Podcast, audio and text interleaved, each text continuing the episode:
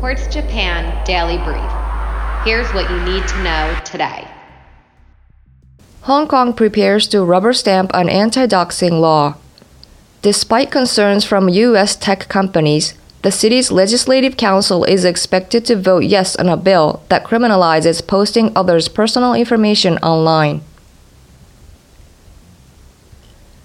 Amazon's new devices seek to embed the company further into customers' lives. Highlights from its hardware event include a wall mounted smart display with facial recognition, a smart thermostat, a virtual security guard service, and an adorable home assistant robot. The economic outlook for East Asia looks less rosy.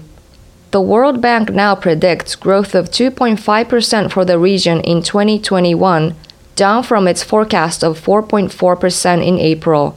However, China is on track to hit 8.5% growth. India developed a more efficient type of rice. The new variety requires less water to cultivate and grow, and it's herbicide resistant, which means less work for farmers. Alexei Navalny faces a new criminal investigation.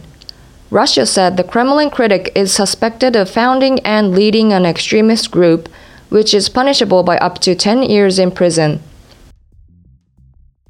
EU lawmakers okay natural gas pipeline subsidies through 2027.